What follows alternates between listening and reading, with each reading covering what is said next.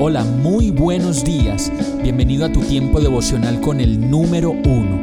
Qué alegría saludarte con la certeza de que Dios está obrando en tu vida su perfecta y buena voluntad, ya sea porque estás aprendiendo de un momento difícil o porque estás disfrutando de su amor a plenitud con paz y tranquilidad. Llegó la hora de tomar tu Biblia, pues de seguro Dios te va a hablar, te va a reconfortar y lo mejor de todo, te va a dar las respuestas que estabas buscando. ¿Qué esperas? Vamos, súbete de una vez en este pequeño pero eterno vuelo devocional con destino al cielo. Y el mensaje de hoy se llama Protegidos. Primera de Juan 5:18 dice, sabemos que los hijos de Dios no se caracterizan por practicar el pecado, porque el Hijo de Dios los mantiene protegidos y el maligno no puede tocarlos. La palabra clave de este verso es practicar, pues esta palabra se refiere a lo que hacemos todo el tiempo, practicar, practicar y practicar. Y en este sentido, dice que quienes hemos recibido a Jesús como Señor y Salvador, ya no practicamos el pecado. Es más, tratamos de discernir todo el tiempo las situaciones y las experiencias de la vida, de tal manera que no nos dejemos llevar fácilmente por aquellas cosas que nos pueden llevar a caer de nuevo, a embarrarla y a hacer cosas que nos dañan a nosotros mismos y a las personas que nos rodean.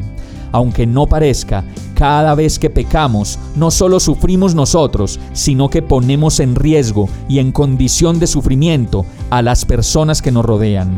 Y cosas como estas suceden cuando le damos cabida a la infidelidad, al alcohol, las drogas, la superficialidad de la vida y muchas cosas más que solo nos pueden dañar. Sigue el verso diciendo que no nos vamos a caracterizar por practicar el pecado, pues eventualmente podemos caer y dudar y embarrarla mucho, pero aún así Dios nos mantiene protegidos y esa protección se hace mediante la conciencia que podemos tener de la presencia de Dios en nuestras vidas y de lo que puede hacer por nosotros. No solo nos protege, sino que además de ello, con esa conciencia y esa convicción de Dios, nada ni nadie, ni el diablo mismo, nos puede tocar. Vamos a orar. Gracias Señor por protegerme y cuidarme aún en medio de mi debilidad. Solo tú reconoces cuando me estoy cayendo y cuando me estoy perdiendo y alejando de ti. No me dejes caer en tentación y líbrame del mal. En el nombre de Jesús. Amén. Hemos llegado al final de este tiempo con el número uno. No te detengas, sigue meditando durante todo tu día en Dios, descansa en Él, suelta los remos y déjate llevar por el viento suave y apacible de su Santo Espíritu. Solo compártelo con quien lo necesite y ames.